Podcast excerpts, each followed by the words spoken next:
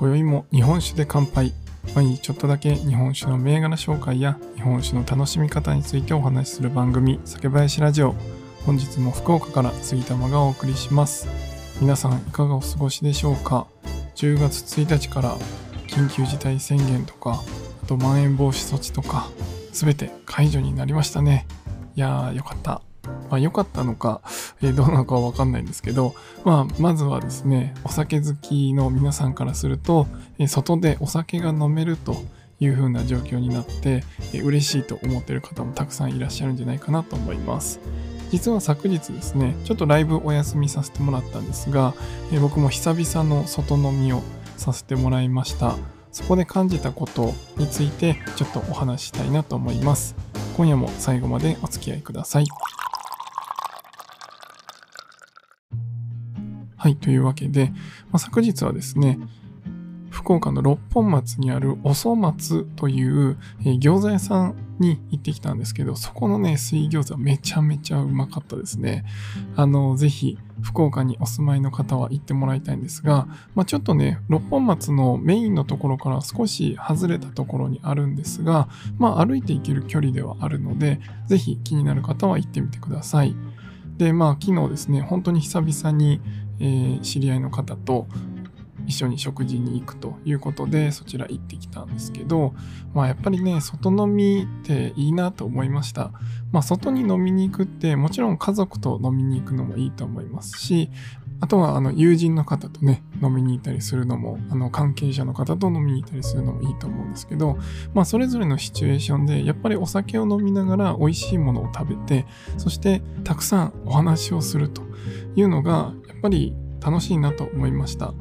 で、昨日ですね、実はその外飲みをして、まあそこのおそ松っていうお店はですね、日本酒でいうと田中65が置いてあって、まあそれを飲んだりという感じなんですが、隣に来た方がですね、まあ、一緒にご飯に行ってた方の、まあ、知り合いの方が隣にたまたま来てですね、まあ、それでこう途中お話ししたりとか、そういう交流もあったりして、まあ、やっぱりね、こう飲みに行った時に隣の席の方と、まあ、たまたまこう人脈がつながって、僕は知らない方だったんですけど、まあ、最後にね、ご挨拶して、ちょっと名刺を渡したりとかして、まあ、日本酒の発信をしてるんです、みたいなお話をしたんですけど、まあ、そこでですね、奇跡が起きました。なんと、まあ僕、あの、普段配ってるのは、ウェブ関係のね、あの、お手伝いをしたりしてるので、まあそれの名刺と、裏側にはですね、杉玉って書いてる、まあ日本酒のこの配信とかをしてますということで、まあそういうのも両方兼ねた名刺をお渡ししてるんですけど、その時ですね、まあ本名の方で渡したんですよね。で、裏見られて、杉玉って書いてたんですけど、え？って言われて、え、どうしたんですか？って言ったら、杉玉さんですか？みたいな感じで言われて、え、どうしたのかなと思ったら、実はインスタグラムをフォローしていただいてて、え日本酒の情報いつもそこから、あの、いろいろ見させてもらってます、みたいなことを言われて、まさかのですね、リアルにフォロワーさんにお会いするという奇跡が起きました。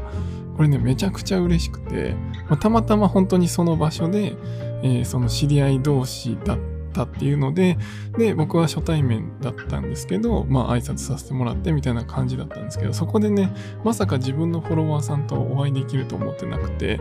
まあそんな感じでこう、ずっと発信してると、そういう機会もあるんだなと思って、しかも、まあ、勉強させてもらってますってね、いろいろこう、まあ確かに日本史の発信はしてますけど、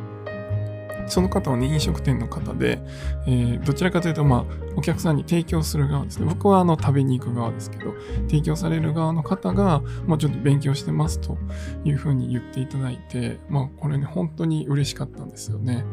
まあ、やっぱりこの外飲みっていうのは、こう、いろんな方とつながるきっかけになるかもしれないですし、まあ、お酒っていうとこが入って、まあ、一定ですね、心のハードルが結構こう、ぐっと下がってる可能性も大いにあるかなと思います。まあ、そういうシチュエーションに出会ったことある方、たくさんいるかなと思います。例えば初対面の方とご飯に行かないといけないってなった時も、まあ、最初はね、ちょっと、まあ、初めましてとかで、こう空気が重かったりするかもしれないんですけど、まあ、それが一方でお酒が入ってきたりとか、まあ、共通のお酒の話題とかですね、この日本酒が好きだとか、そういった話題があったら、あ、そうなんですね、みたいなことで盛り上がって、その場ががですね、すごいこういい雰囲気になったりするってことはたくさんあるかなと思います。なんで、やっぱりね、この外飲みっていうのは、もちろん最低限の対策をした上でですけど、まあ、やっぱりこの外飲みの機会っていうのは、すごい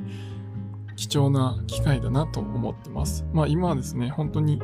限られた回数しか行けなくなってきたので、まあこうフラッとね、気軽になかなか行きにくい環境になってきてしまっているんですが、まあそういうな中でもですね、こう出会いがあったっていうのは昨日すごい楽しかったです。で、外飲みした時はですね、ぜひそういう交流も広げてほしいですし、まあ、もう一つやってほしいことがあって、まあ、日本酒の飲み比べをやっぱり外飲みでいろいろしてほしいなと思います。家に帰ってですね、日本酒、まあ家に日本酒を買ってくる場合って、基本的には4、5瓶なので 720ml を、まあ、全部お一人で飲まれるのか家族と飲まれるのかによっても違いますけど、まあそれなりの量をその1銘柄飲まないといけないんですよね。まあ、一方で外で飲むっていうと、まあ、確かに家で飲むよりはあの価格はですね、かかります。値段はかかるので、もうお金の出費っていう意味では、あの、お財布には優しくないかもしれないんですけど、一方で日本酒をいろんな種類をちょっとずつ飲むっていうことが外だとできます。まあ、グラスで頼んでいただければ、あの、ちょっとずつ多分100ミリとか、それぐらいずつで来たりするし、まあ、あとは、その、お店によっては飲み比べセットっていうのがもともとあって、まあ、ちょっとずつ60ミリずつとかで3種類、えー、セットになってその季節のものとかメニューの中から自分で3種類選ぶとか、まあ、そういったいろんなパターンで、え、自分の好みの日本酒を探すすごいいいきっかけになります。で、これまあ家でやろうと思うとやっぱりできないですよね。このちょっとずつ飲んでみて、まあ味見ですよね。味見してみて自分の好みのものを探してみて、まあ、もちろん外れのものもあると思います。外れっていうのはご自身の好みに合わない、まあちょっと苦手だなという味の日本酒に出会うこともあると思います。一方でめちゃくちゃ好きな銘柄に出会うこともあると思います。なんでその、えー、自分の苦手なゾーンあとは自分のめちゃくちゃ好みなゾーンっていうのをいろんなものを探してもらって、えあ、ここは飲めるなとか、これめちゃくちゃ美味しいからこれに似た銘柄もう他にも飲んでみたいなとか、そういったこのきっかけを外飲みの時にいろいろ飲み比べて掴んでほしいなと思います。